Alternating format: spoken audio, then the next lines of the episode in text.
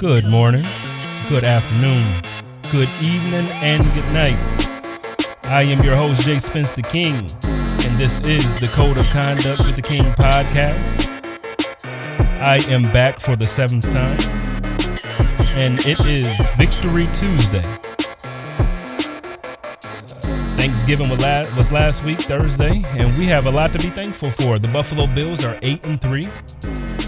We are in control of our own destinies.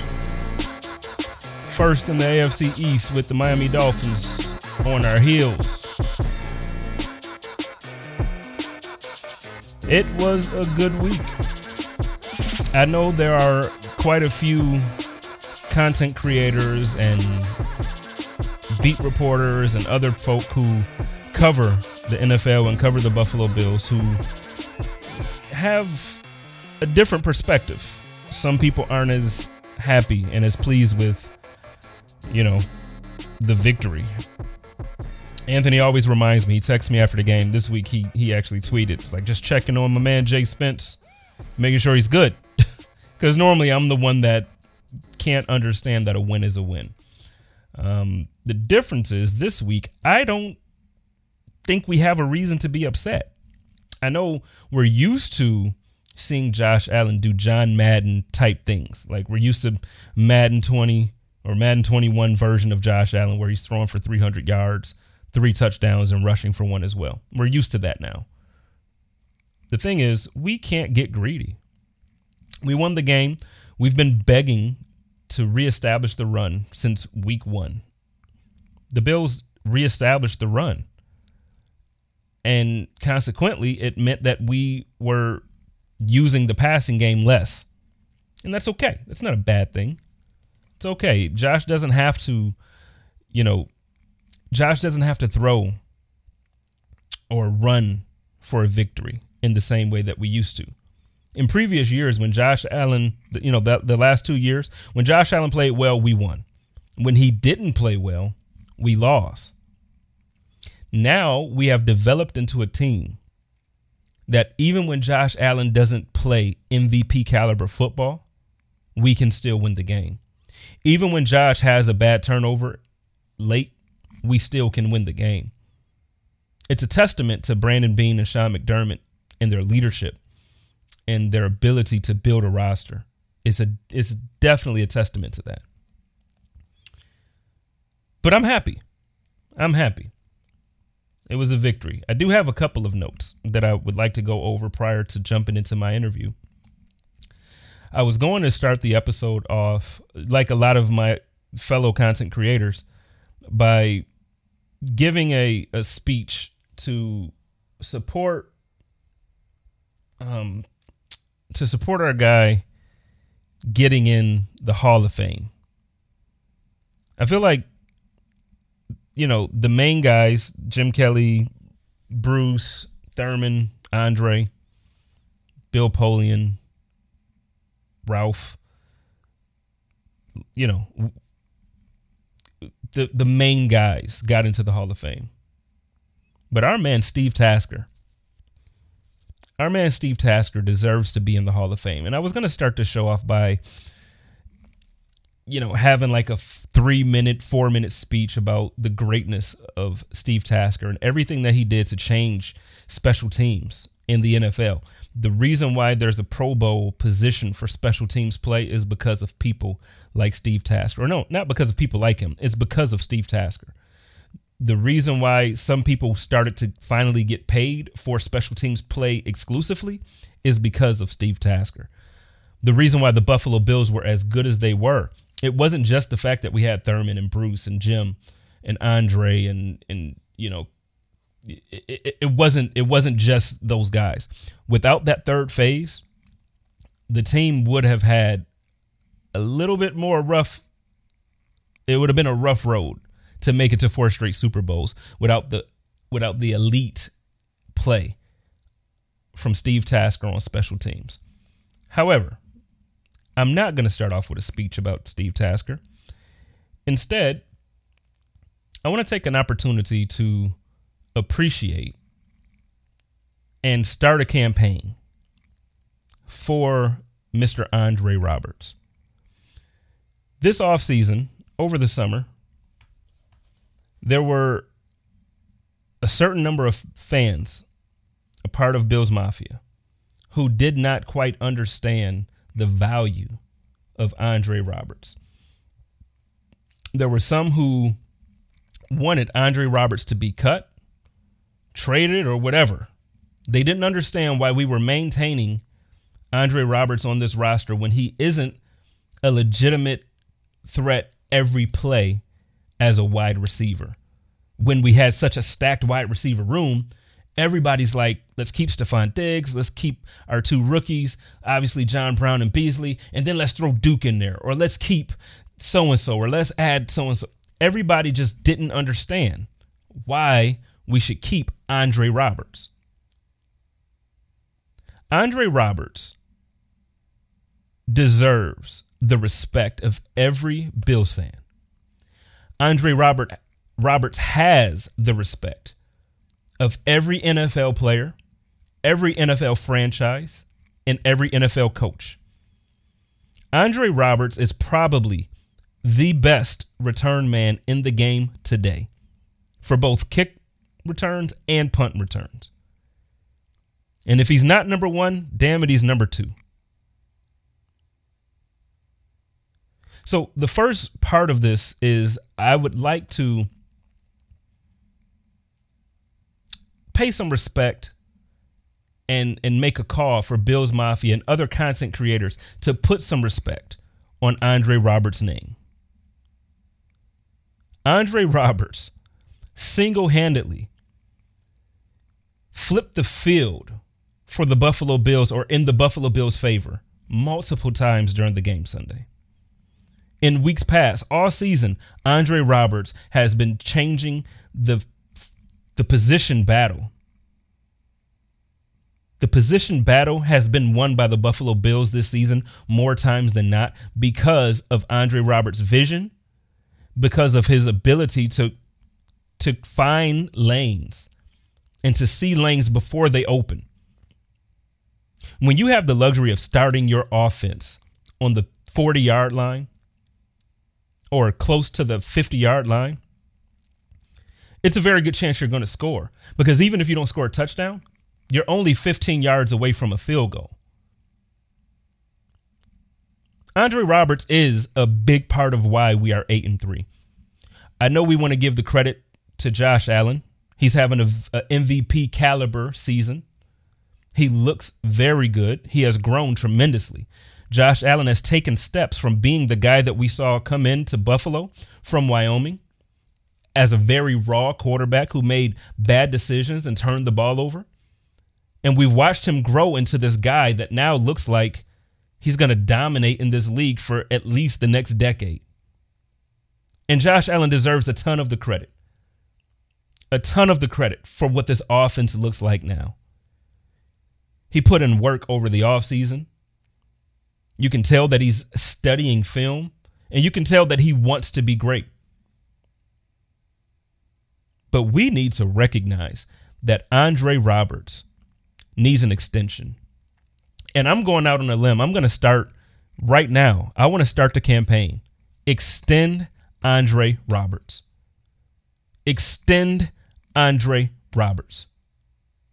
Do not let Andre Roberts, after this season, whether we win in the playoffs or not, whether we make it to the Super Bowl or not, you do not let a player like Andre Roberts go in free agency. You do not let a player like Andre Roberts go under any circumstances unless it's time for him to retire. And he's nowhere near that place.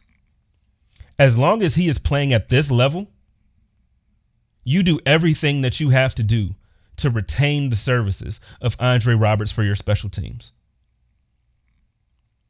When the Buffalo Bills plays good defense and we stop teams and they go 3 and out, it's helpful because we're getting the ball in a favorable position anyway, and he's running it back. But when they do well and they get to about that 50-yard line and they decide to punt and try to pin us back in the 10-yard line or under the 5-yard line, Andre Roberts has consistently this season gotten us out of an unfavorable position and allowed the offense to start in a position that automatically puts the defense in a bad place. Extend Andre Roberts. Extend Andre Roberts. Moving on. The game Sunday. Listen, Justin Herbert is good. Like really, really good. He is really, really good. And the scary thing about it is he's that good as a rookie. The growth that I just talked about in Josh Allen over the first 3 years of his career, could you imagine if we were able to see Josh Allen the way he is this year as a rookie and then experience a growth from year one to year three? I don't even know what we'd be looking at if Josh was able to grow exponentially the way he has if his floor was originally what Herbert's floor is. Justin Herbert is playing lights out. He's very, very good. And that team, the LA Chargers, are a very good football team. The record doesn't show it. And I hate to admit this because I love Anthony Lynn. But they have a coaching problem. They don't have a talent problem. They remind me a lot of the Buffalo Bills when Rex Ryan was our coach and Anthony Lynn was our offensive coordinator. You lose the close games. You make a lot of bad decisions and bad plays. You have penalties. Just undisciplined. And as much as I was a fan of Anthony Lynn and I was excited for him to get his opportunity to be a head coach in the NFL, listen, you just gotta perform. You gotta perform. He's an amazing guy. I'm sure the players love him. He's a good coach in that sense. He's a player's coach. But in the NFL, the business is wins. The business is wins, which is why I'm not upset that we won Sunday. When it gets time to, when you get to the playoffs and you have to play against the Tennessee Titans and you have to play against the Kansas City Chiefs and any other team that you would think would be there in the final four, the final six teams of the playoffs, you have to be able to win in multiple ways. If we can only win when Josh Allen is on and when Josh Allen is hot, that spells trouble in the playoffs when good teams know how to scheme against your best thing. So if your best weapon is Josh Allen and they scheme against Josh Allen and they figure out how to stop him or contain him and there's nobody else to step up and if we can't establish a run game, that spells trouble for the Buffalo Bills in the playoffs. That spells a first round exit, just like last year. So I'm not upset. I'm not upset. I do still question Brian Daboll sometimes. In the first half of the game, why are we not scripting Cole Beasley into the offense? Cole Beasley didn't have a catch the entire first quarter. The entire first quarter, he didn't have a target or a catch. During the game, I was texting with Joe, and I text him, and I'm like, still haven't, it was halfway through the second quarter, still haven't scripted Beasley in. And then he throws a touchdown, which is fine. It was a great play. It's a trick play.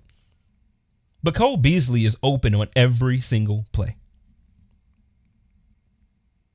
I'm not understanding why we aren't, when we're not having a successful run game, why aren't we using Cole Beasley and Stephon Diggs as running backs? Why aren't we, and I don't literally mean put them in the backfield and hand the ball off to them. I'm talking about what Tom Brady did in New England to us for years, for almost 2 decades. He would throw quick slants to Julian Edelman or Wes Welker or whoever was there. When Chris Hogan was there for that year, Chris Hogan got the luxury of being the running game for New England. Okay, Brian Winters is still starting at guard. So we still have issues running behind Brian Winters. Fine. So quick slants to Beasley, quick slants to Stephon Diggs will completely change the way this offense looks. I'm almost sure. And I'll have to ask Bruce Nolan if he can take a look at this in the film. I'll ask Cover One to take a look at this as well, because they do such a good job with breaking down film and looking at what could have been. So my guess is, I feel that there legitimately throughout the game could have been 25 targets to Beasley where he had separation on the receiver and could have made a play. Now, I get Josh doesn't look at him for every play, and it's not the first read. But damn it, we got to get Cole more involved. And I'm saying this as he's having a career year so far. I just feel like there's more opportunity. There's so much space for him to do more. So much space. But speaking of Beasley, listen, Diggs is the number one wide receiver that we all wanted, but we still didn't realize that we would appreciate him the way that we do. He is more than just a good target for Josh to throw to. He's so much more than that. We haven't gotten these type of calls on offense. The pass interference calls, it seems like almost weekly he's getting a pass interference or a holding call against the defense. Automatic first down or first down ball at the spot of the foul. That 40-yard bomb that Josh threw to him that drew a pass interference in the first quarter is what set us up to take the lead early. In years past, we didn't get those calls. We didn't get those calls with Sammy Watkins. We didn't get those calls with John Brown last year. We damn sure didn't get those calls with Kelvin Benjamin. So now you have Stephon Diggs, and he's just doing things that makes Josh so much better, even when he's not playing well. When Josh isn't pinpoint accurate, which he is for the most part, when he puts the ball on you, the ball is on you. He has plays here or there where it's not. But this year, Josh is playing lights out. But Stephon Diggs is making plays that we weren't ready for as a fan base. And that's the honest God truth. I love you, Steph. Happy birthday to you, man. Happy belated birthday. Sunday, you got the victory on your birthday. I hope you were able to, hope somebody on the team treated you to some good wings or a nice steak, something. One more thing before I move on to the interview. Brian Winters is trash. Brian Winters is trash. I'm not going to go into that point. I just wanted to bring it up. He's trash. Absolute trash. Like, yeah. He's not trash. He's an NFL player. He's obviously more of an athlete than me. I am sitting at a computer talking into a microphone. And he works out and he hits guys for a living.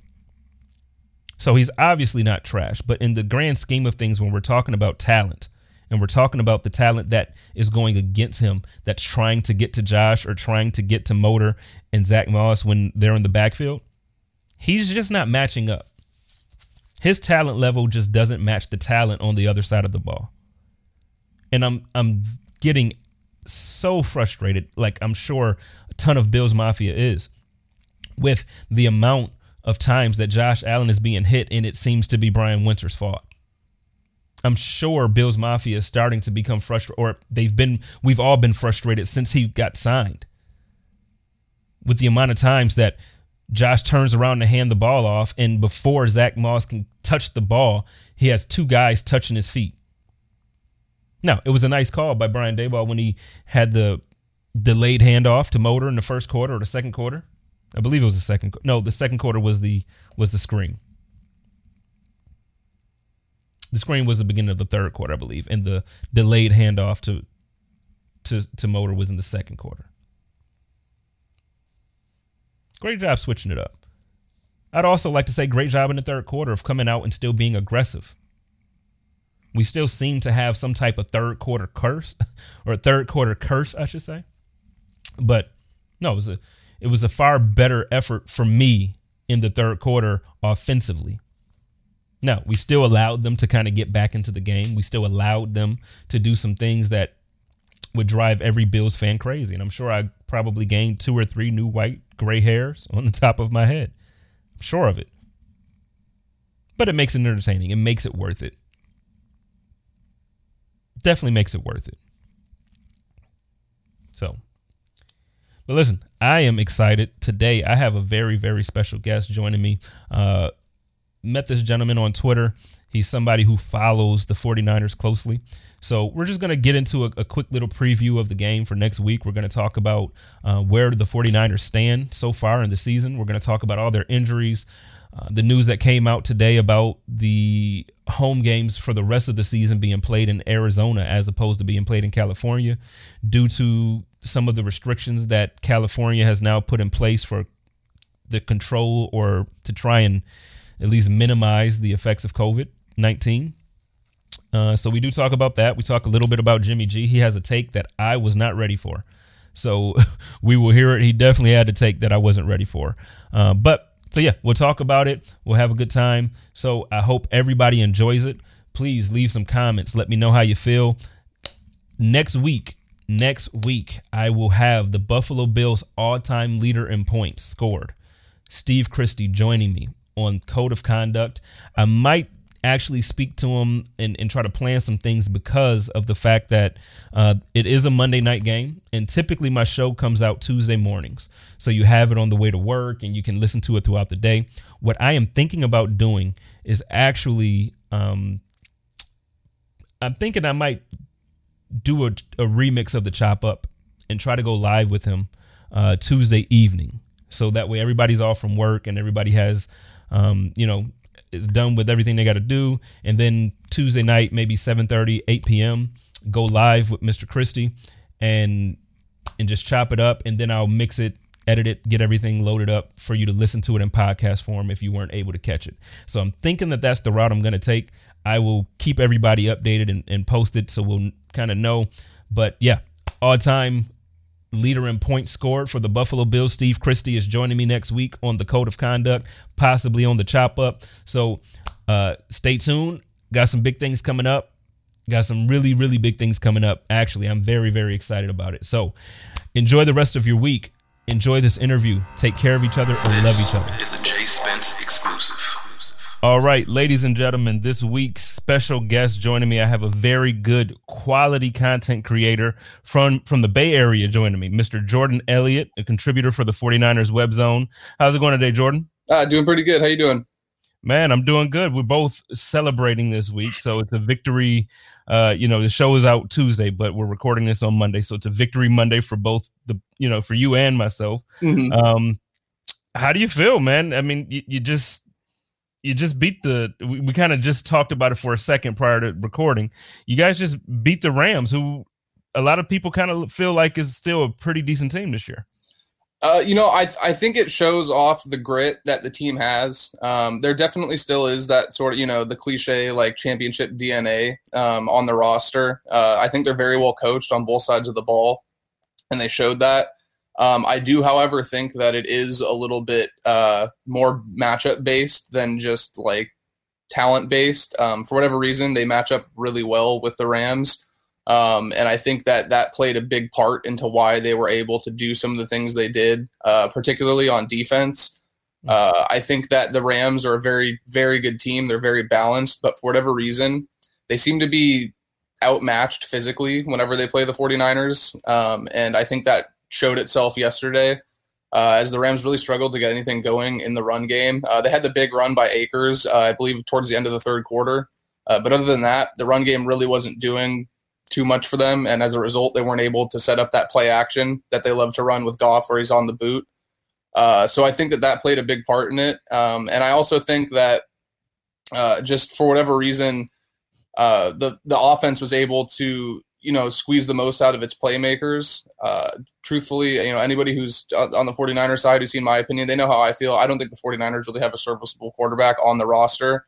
But what they were able to do is they were able to get the ball in the hands of a playmaker like Debo Samuel repetitively, and he was able to sort of pick up the slack and kind of, carry the offense to a win that I really didn't think they would get. I'm pleasantly surprised as a fan of the team, but I definitely think that it's just more reflective of how well they match up with the Rams than it is, the 49ers are back, because they did, Sherman played again for the first time in it's been almost 3 months. Debo was out for the last 3 games, so they did get some help back, but I just don't think that it's more the matchup than it is, you know, the 49ers are back and they're, you know, back in this thing contending. You know, they're only one game out of a playoff spot right now, but they have a gauntlet of a schedule coming up, starting with, you know, the Bills this week, which is going to be a really tough game for them. So I'm not putting too much stock into it until they start piling, you know, stringing together a couple wins. Well, one of the things you just said before I move forward to you guys playing the Bills, you just said you don't think that the team has like a serviceable quarterback on the roster. Now, are you saying that with Jimmy being injured, like being on injured reserve, so you're not including him, or are you including Jimmy Garoppolo? I'm including Jimmy. I think that Jimmy is more than capable of executing when the run game is there, things are going right, and Kyle Shanahan is doing his thing, being a brilliant play caller and play designer. But as we've seen many times this year, when that doesn't work, he seems to struggle processing the field. He's throwing the ball to spots he shouldn't be. He's taking sacks that he shouldn't be. You know, no quarterback is perfect. I totally get that. But the problem is, the 49ers paid Jimmy a lot of money. He's only been available for about half the games that he's been eligible to play. Since then, he's been getting hurt a lot. Injuries happen. I'm not holding it against the guy, but if you're going to only be available half the time, you'd better, you know, make sure that the half the time you are there, you're pretty much playing above average and playing to what you're being paid to get. And he, for whatever reason, just hasn't been able to do that. This year, he struggled. You know, week one, it was a weird offseason, so I get it. But he really struggled against the Cardinals. His final stat line didn't look – he had about 250 passing yards and a couple touchdowns. But he was making some throws that were just awful. He was missing receivers. And it's okay. You know, it's the week one. It happens. And then he gets hurt week two against the Jets. So he's been playing on – a damaged ankle. They said it was good enough to return when he came back against the Rams and Patriots in Seattle. I don't think it was against Miami. But my issue with Jimmy is that he's had the same flaws he's had for years, where he is forcing the ball into spots he shouldn't. He is missing throws that he shouldn't miss. And, you know, he makes a lot of really great throws. He throws a lot of balls into tight windows between the numbers because he really excels between the hashes when he's throwing over the middle, and he has a very quick release. But the issue is, the longer he's been in the league, I believe more teams have that on tape, and they're essentially taking away the run game by putting 7 or 8 in the box and sort of clogging the middle where he likes to throw over, and cutting off those crossing routes and underneath routes and sort of daring him to throw deep. And he has been awful throwing the ball deep. If I recall correctly, on throws 15 yards or more down the field, he's like 5 of 18 with no touchdowns and 4 interceptions. And it's, you know, not every quarterback has a cannon. Not every quarterback is Josh Allen, you know, who's going to throw the ball 40, 50 yards downfield. But at some point, the defense has to respect your ability to beat them over the top. And this year, the 49ers are averaging almost a yard and a half less per carry on first down. They run the ball about half the time on first down. I believe it's at 51%. And last year they were at 4.3 yards a carry. This year they're at 3.1. And there's a lot that goes into that, but I think a lot of it is the defenses aren't respecting the fact that they could get beat over the top, and they're just selling out to stop the run. And, you know, it's painful for a lot of 49ers fans, but that's really what happened in the fourth quarter of the Super Bowl. The Chiefs just started putting 8 in the box, and they dared them to beat them through the air. And there was a lot of really easy, just simple crossing route throws, slants over the middle that for whatever reason didn't get executed. And I'm at the point where, you know, a lot of 49ers fans seem like they're comparing Jimmy to people like to the backup, like Nick Mullins, or they're comparing him to, you know, subpar quarterbacks. And when you're in a division with Russell Wilson and now Kyler Murray, and even Jared Goff, you know, who he had a stinker of a game yesterday, but is still a talented quarterback. You need a quarterback that's going to be consistent and is going to compete week in and week out. And unfortunately, at this point, I just, you know, he doesn't have an elite arm. He doesn't really have an elite, you know, I don't want to say mental game. Like he's not elite processing the field. His ACL injury has limited his mobility. He's not very fast. He's not very mobile in the pocket. He's not really going to duck out of sacks. His pocket awareness isn't great. So my whole thing is it's what really does he do well that justifies the cap hit that he's incurring, and what makes you believe that he's going to be the guy to push them over the top when it was, you know, basically given to him on a silver platter last year. You know, they had 4 drives to score in the fourth quarter. If they score once, then they win the game in the Super Bowl, and they couldn't really do much of anything. And, you know, it's a team effort, but the blame needs to fall on the most important position on the field, in my opinion, which is the quarterback. So I just basically, long story short, I've had my doubts for a long time, but when he was winning, you know, I don't like to complain when the team wins. You know, when winning is why you play the game. Right. But as the defense is gone, you know, they lost Buckner, they lost Bosa, D Ford's been hurt. Sherman was hurt for a lot of the year. And the defense still, you know, held up its end. They played very well, but they weren't that, you know, crushing unit that they were last year, where they were just suffocating opposing offenses. And as that happened, more was placed on Jimmy's plate. And I just don't think that he was able to really deliver. And it's tough because, you know, he has been hurt this year. And that's the, you know, the common consensus amongst a lot of fans is that it's not a fair, you know, season to judge him. If you go back and you watch the game film, he's had the same problems for a couple of years. It's just masked by the fact that they were winning and they had a very good run game and defense last year. So my thing is that just, you know, in the modern NFL, if you don't have a mobile quarterback that can extend plays with their legs and isn't going to, you know, spread the field by making defenses respect the deep ball, you're going to need everything to go perfect really to execute on offense at a high level. And as we've seen this year, you know, in 2020, not just in sports, life's unpredictable, and you know you can't count on the situation being perfect every single year. You're going to need a quarterback who can adapt and improvise. So I definitely hold out hope that the 49ers front office sees that too, and they make a plan to, I don't want to say cut ties because that sounds kind of cruel, but just kind of move on and amicably part ways and sort of find a guy that fits the modern NFL better than I believe Jimmy does.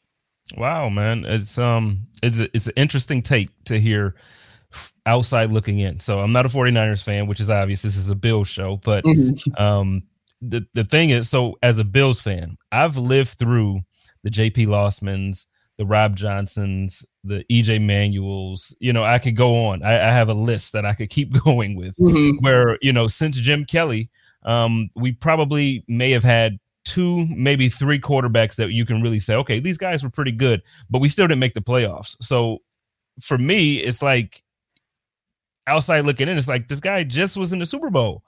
And you know, the general feeling that I'm getting when I do talk to 49ers fans is the one that you just gave me, is that, you know what? Yeah, he is, you know, he did take us to the Super Bowl, but we would move on if there was another quarterback who looked more like you mentioned, a modern quarterback or somebody who a scrambling a quarterback, not necessarily Lamar Jackson of a scrambler, but just somebody who can extend the play and still, you know, just help the offense out and help to win games. That's just really interesting to me, man. Like I would have given anything to have Jimmy G the year that he was traded to you guys from New England.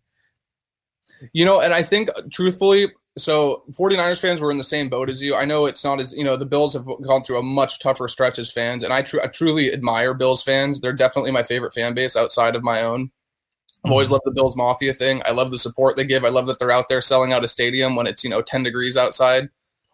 So I don't want to, you know, have a pity party on our end, especially after they were just in the Super Bowl a few years ago, you know, with Colin Kaepernick. But the problem that I have is that we were starved for a few years too, because, and it's like I said, it's not the same. It was nowhere near as long, but there was, you know, I grew up going to games at Candlestick. My dad had season tickets at Candlestick. So I grew up going to games, watching Tim Rattay and Ken Dorsey and, you know, and the years after Garcia, between Garcia and even, you know, Alex Smith at the beginning of his career and Sean Hill and Trent Dilfer and all these guys. So I never really got to see, you know, the elite the best quarterback I've probably ever seen play is for the 49ers is, you know, Kaepernick, maybe Garcia, you know, Garoppolo's probably even in that conversation. And when the 49ers traded for him in 2017, he kind of represented a hope for the team. Like, you know, this guy's, you know, going to be the future. And then he won, you know, at the time he won 5 games in a row. So we were all juiced. We were all like, okay, this guy's the, you know, he's the Messiah. He's coming in to save our franchise. Yeah. When you go back and look at it, you know, they beat 2 teams that finished with less than 5 wins. They beat a Rams team that didn't play any of their starters because they were in the playoffs and it was week 17. But he did play well. They beat the Titans, who were a playoff team, and they beat the Jaguars, who were a playoff team. So there was a lot of optimism. I think the issue is he physically has been set back greatly because of his ACL. I'm no quarterback guru. I'm not going to pretend I'm a quarterback coach, but just from my own, eye test, his mechanics are very off and they look very different compared to when he first arrived here and when he was in New England. Mm-hmm. And you can tell he still has issues, I believe, mentally trusting that leg. And it's caused his entire throwing mechanics to be altered. And I think that's caused him to regress significantly because of the way that he is not trusting that front leg. And he is, throwing with his, he's always thrown with his back foot being lifted off the ground. And I think it ends up being a little bit too premature when he does. And like I said, he has a very quick release. His arm talent in the short to intermediate is very good. I would say it's elite, to be honest. Mm. But I think that he's regressed significantly so much to the point where, I have a lot of friends and a lot of fan bases around the league. And I had a lot of people last year that kept telling me, this team is so good. The quarterback position is the only thing holding you guys back. And I'm like, no, this guy, he wins. It doesn't matter. They find a way, he wins. And after, a few months after the Super Bowl, able to, separate myself from my own fandom and kind of look at it objectively, I can see where people were coming from, where, the rest of the team is so good that poor quarterback play really is what I believe held them back. So I understand from an outsider's perspective, especially if you've had, a tough time with quarterbacks, that it comes off kind of, like woe is me with the, complaining about a quarterback that just went to the Super Bowl. Mm-hmm. And I kind of jokingly say this when 49ers fans bring that up, when they say, well, you just took him to the Super Bowl. I'm like, Rex Grossman took the Bears to the Super Bowl and lost. They had a 13-3 record. They had a really good offense. And you know what happened? They ended up not doing very much for the next few years because that defense started to get old. They started to, lose players to free agency. You can't keep a defensive core intact like that for very long. And, I think Jimmy is better than Rex Grossman, but I think that Trent Dilfer won a Super Bowl with the Ravens. No offense to Trent Dilfer. I don't think Trent Dilfer is, a franchise quarterback worth the money that Jimmy's being paid. Right. Absolutely. So I try, I try to keep it in perspective. Like, I'm grateful that we do have a good quarterback. It could very well be worse, but I also look at it from the aspect of Kyle Shanahan's clearly limiting the play calling that he's choosing to use. He's definitely not calling the entire offense that he would like to. He does not push the ball down the field. And to be honest, it's incredible that they're able to score the amount of points that they do just running, I don't say gimmicky plays, but a lot of gadget stuff, a lot of jet sweeps, a lot of, just pre-snap motion and, bubble screens and stuff where they're not really pushing the ball downfield. And I think a lot of that is just because he just doesn't trust any of the three quarterbacks. And it's not just Jimmy, it's Mullins, it's Beathard. I just don't think that there's very much trust there between Shanahan and the QB room. Yeah. Yeah. And I mean, I guess to your point, every point that you're making, I get it. Like I said, it's just being a Bills fan. It's just like, man, that's crazy to me, because even to your last point that you were just making, and then we can move on, to the future now, but, even to the last point, you're like talking about the Super Bowl, and it's like, man, we haven't been in the Super Bowl since like '93. So even for me, it's like you've been there a couple times, and so like the couple years of bad times, it just amazes me because like now I talk to Patriots fans, and like they're acting like they're in hell, and it's like, dude, you just lost Tom Brady. Like you guys were good. Like literally, I did an interview with a guy who. I'm trying to think of where he's actually part of like the Buffalo Rumblings sister station out there. Mm-hmm. And he basically said like since his daughter was born, they were in the AFC East or the AFC championship every year up until her third grade or something. I don't even know. It's just insane to me. And then they have a bad year and it's just like they're like you mentioned earlier, Bills fans were selling out the Ralph Wilson Stadium when it was like 5 degrees. We really didn't have too many horrible years. We more so had like mediocre years where we're like 8-8, 9-7, a couple times, or 7-9. We had those type of years where we weren't like horrible. We competed, but we just weren't winning. Mm-hmm. So it's just a crazy thing for me. But moving on from the quarterback situation, because we will circle back around to that as far as talking about the game. But first things first, we just got the news today that the remaining home games for the 49ers will be played in Phoenix, Arizona, at the State Farm Arena or Stadium, whatever it is. It's good and bad, I guess, for the Bills' point of view. The good thing for the 49ers point of view, I was looking it up. For away games, you guys actually play very well on the road this year. You guys are 4-2 on the road.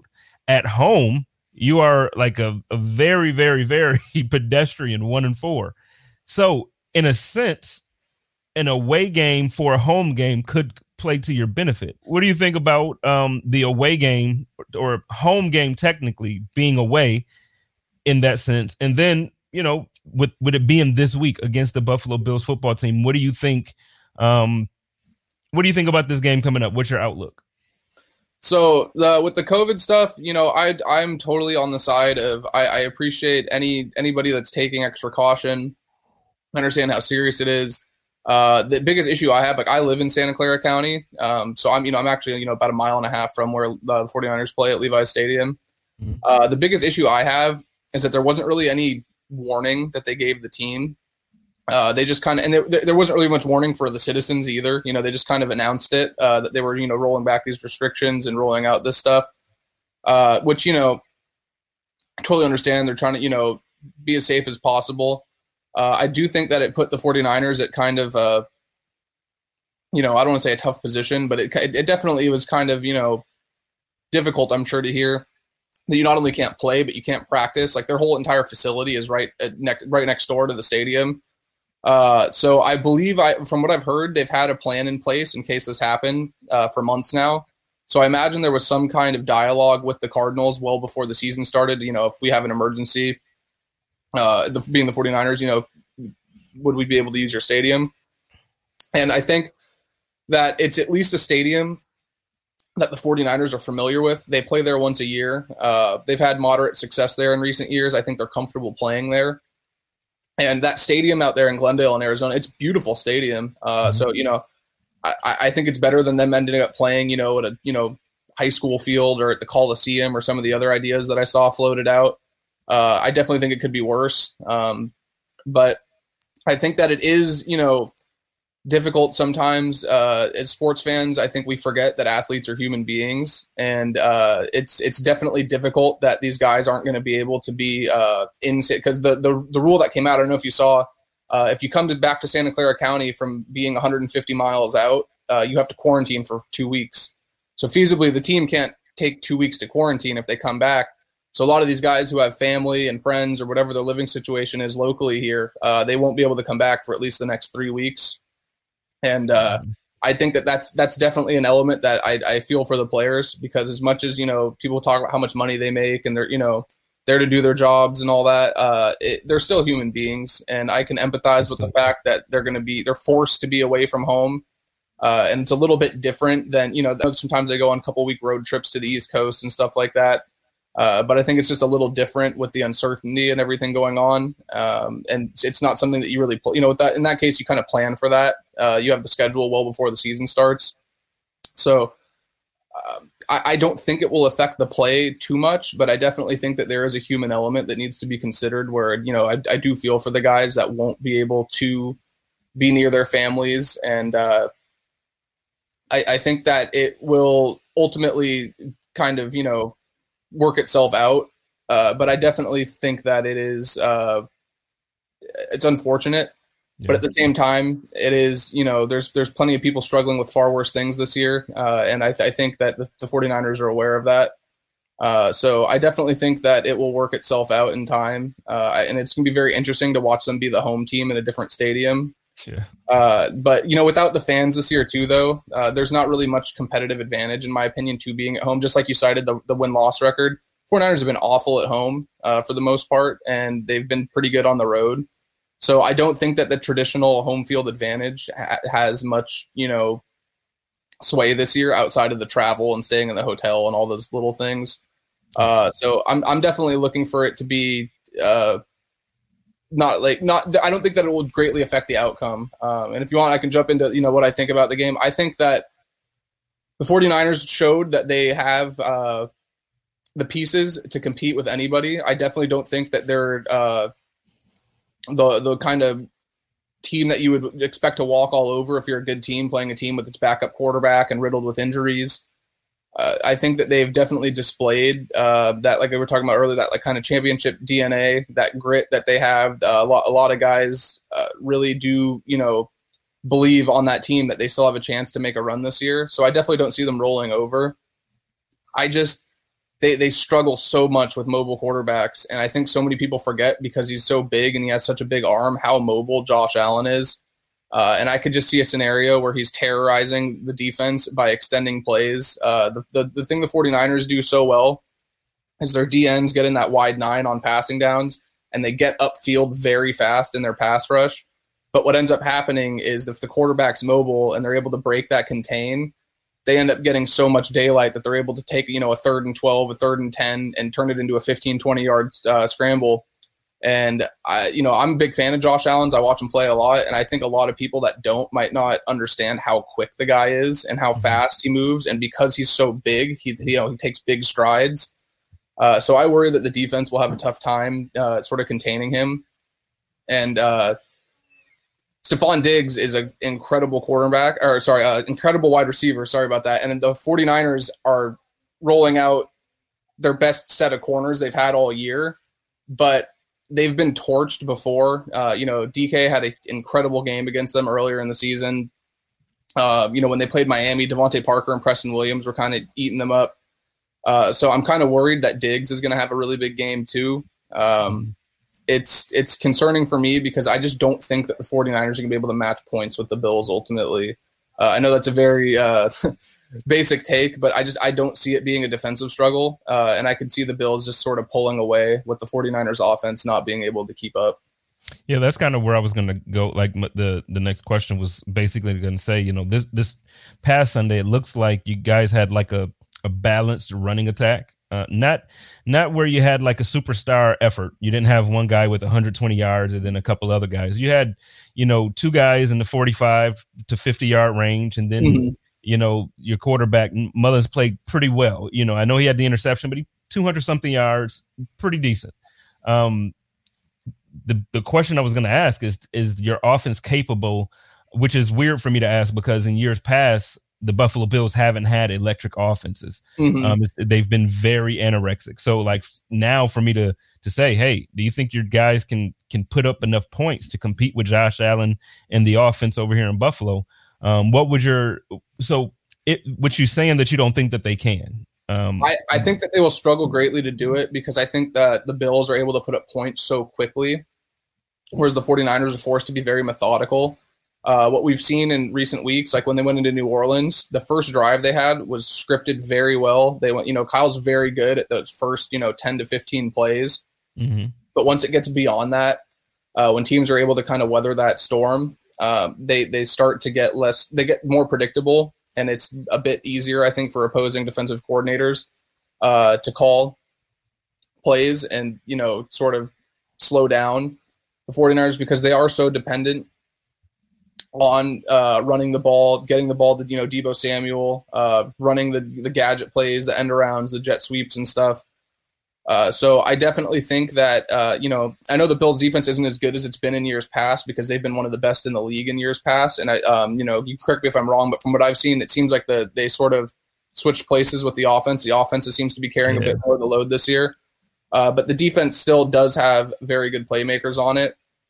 Edmonds is very good. Poyer and Hyde are, in my opinion, the best safety duo in the league. I think Tre'Davious White is in the conversation, if not the best cornerback in the league. So I definitely think that they have the personnel to match up well with the 49ers. I do know that there's been some issues, defending the run at points, but I think that ultimately what will happen is the Bills will get out to a lead and the 49ers will be forced to throw. And then I think that's when the biggest issue will arise. And they'll be in a position where they're going to be forced to throw against a defense that I believe is better than the stats would indicate against the pass. And I just don't feel comfortable with them being in a position where they have to throw the ball downfield because the 49ers have been good enough this year when they are able to do exactly what you mentioned and have a rotating stable of running backs and have Debo Samuel and Ayuk running these short to intermediate routes where they're getting the ball in their hands and design plays to pick up yards after the catch. But when you lose the flexibility of running the ball and calling play action, they've been absolutely terrible. and that tends to happen when they get behind big. And that's just my biggest concern, is that they won't hang in there early. And I think that the Bills could jump out to a quick 10-0, 14-0 lead. Okay. And it will ultimately dictate what Shanahan will be able to do with the offense. Well, let me ask you this then, and then we'll give you some time to let everybody know where they can find your work. I was reading one of your articles earlier where you were talking about, I forget the exact name of it actually here. It was the most recent one about how they can find value in a lost season. The thing is, I don't know, man. I know you don't think that there's a quarterback there this year, and I know I get that there's a hill to climb, but there's still hope for the season. You know, you guys aren't completely out of it. So with that being said, if you guys were to win this week, what's the key to your victory? And then after that, what's your outlook for the game? What do you think will happen? So if I called you up next Monday night after the game and say, "Hey Jordan, man, what's going on?" What do you think the final will be? I'll give you the keys of the game. First of all, is they have to stop whatever running game gets going. They have to basically force the Bills into situations where they know they're going to be passing, stop the early down run. The 49ers defense has actually been really good on third down this year, but the flexibility needs to be taken away, where they just basically need to know that the Bills will be in a straight drop back and throwing for the first down. So if they're able to slow down those attempts to run early, I think that it'll give them a much better chance if they're able to, sort of make what Buffalo's going to call a little bit more predictable. The defense will definitely have to carry the load in this game. Offensively, I think that they're just going to need to control the ball and not necessarily, score, but control the clock to the point where they're not putting the defense on the field so quickly after coming off, and sort of, allowing the defense, I'm not saying go super conservative, but definitely focus more on chewing clock than just driving straight down the field. And, because what ends up happening when they do that with the personnel they have currently, they end up getting a quick 3 and out or something. And then the defense coming off of stop goes back out. And as we saw in the game against the Rams, the defense played really good for 3 quarters almost. And then as the offense kept stalling repetitively and putting them back on the field, the dam essentially started to break, and the defense can only do so much in its current state. I think a lot of people forget how many players they are missing on both sides of the ball. So I definitely think focusing more on field position and time of possession rather than just trying to, match scoring drives with the Bills will be a big, big key for them. If they are somehow able to win the game, I would put a lot more stock into that victory than I did against the Rams. I don't really like putting too much stock into divisional games because it's such a familiar opponent. The coaches, the personnel, the scouting department, the team, like they all know each other so well that I don't think it reflects the talent. As you know, as a Bills fan, how many years did a subpar, New York Jet or Miami Dolphin team beat a Super Bowl winning Patriot team in a divisional game? Right. And it doesn't, it just ends up happening every year. So I would put far more stock into it if they were able to. I think the outcome of the game certainly matters. If Josh Allen goes out there and he just plays terribly, he throws a bunch of interceptions and he doesn't look like himself, then, I might be inclined to, think, oh, maybe the defense is really good, but also, maybe it just was an off day. But if they go out and they win convincingly, I would definitely feel a lot more comfortable about their chances moving forward. Ultimately, I just think that the matchups for them aren't very great because after they play the Bills, they end up playing the Washington football team, who has just a tremendous D-line, and I think that would bode terribly for the 49ers, who've been just terrible in pass protection this year. I think that they have a reasonable shot to beat Dallas, but the Arizona and Seattle games at the end of the year, the divisional games, anything could happen. But my whole thing is that I'm not getting my hopes up that they're back and they're making a run, because I understand how high of a hill that is to climb. I'd rather be pleasantly surprised and come in with reasonable expectations than get on this train of, they're back, they won a game, here they come, because that's what happened. It's happened to me twice this year. I'm not going to lie. They beat the Jets and Giants convincingly with Mullins playing, a game and a half. And I was like, man, they put up 33 with their backup quarterback. Here we come. They're going to be great. They're playing the Eagles. The Eagles haven't been very good. And then they ended up losing that game to the Eagles. They ended up losing the next week just embarrassingly to Miami. And I was like, okay, you know what? Maybe, you know, this year there's too many injuries. It's just not their year. They came back. They beat the Rams on Sunday night. They beat the Patriots convincingly in New England. And I'm like, hey, you know, here they are. They're back. They're right back in it. And then they proceed to lose three straight. So it's just I'm trying to temper my expectations and just, you know, like I said, I'd rather be pleasantly surprised than get my hopes up and be let down. And I think just objectively, if I look at it and I remove my emotional bias as a fan, I don't see them winning more than 2 games for the rest of the season, which would put them at 7-9 if they were able to win the 2 games. Mm-hmm. And that's definitely not going to be good enough to make the playoffs this year. And I think the fact that they're still fighting week in and week out says a lot about the culture that they haven't just packed it in. I think it's good that they're not, you know, I know a lot of fans are wanting, you know, tanking, and they want them to just tank for a better draft pick. And, you know, I've argued that a tangible, you know, better draft pick is a more tangible asset than, you know, the moral victory of not giving up and fighting week in and week out. But that's, you know, a long-term, like in hindsight kind of opinion. In the moment, you always want your team to go out there and compete. You don't want guys giving up. The objective of the sport is to win the games, and you want them to go out and do it. I just don't really feel that I don't have too much optimism that they will. And like I said, if they end up winning this week, I would be pleasantly surprised, just like I was yesterday when they beat the Rams. But I'm just not going to go. I'm not going into any of these games with the expectation that they're going to win. Even when they play Washington and Dallas, I'm not going into those games like, you know, oh, they got this wrapped up. And that's honestly how, I hate to sound cocky, but that's how it felt last year for the majority of the games. They were so good that it was almost a letdown when they did lose. Like, you were going into these games feeling like, hey, they could hang with anybody, and that they had a shot to beat just about anybody. This year, I definitely don't feel that way. All right. Well, you know, I can for the first time in a long time, I can relate as a Bills fan. Like, this year, we feel like, you know what, there's games that we're supposed to win. Like, I was disappointed with the Arizona game. It's like, you know, we were supposed to beat the Cardinals, and I get that it was a Hail Mary, and, you know, we were supposed to beat those guys. Like, right now, I feel like we should definitely be 9-2 instead of 8-3.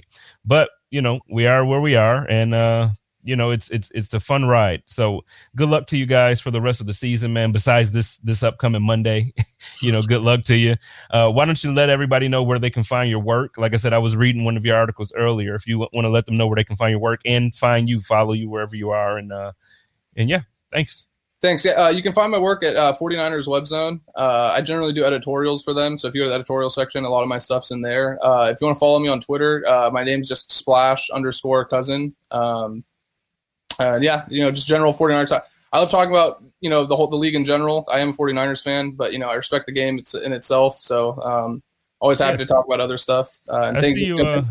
I also see you have some basketball takes every now and again as well. So I am, you know, I'm a diehard Warriors fan. I, you know, that's probably where we can relate more in terms of fandom. You know, I remember a lot of really bad years when the Warriors were just awful. Gotcha. No, you're right. So the past few years have been a blessing. You know, I'm heartbroken about Klay Thompson this year. It's really a bummer, but you know, I'm excited that the NBA seems to be back in a very competitive state where it's kind of, you know, anybody's shot at the trophy.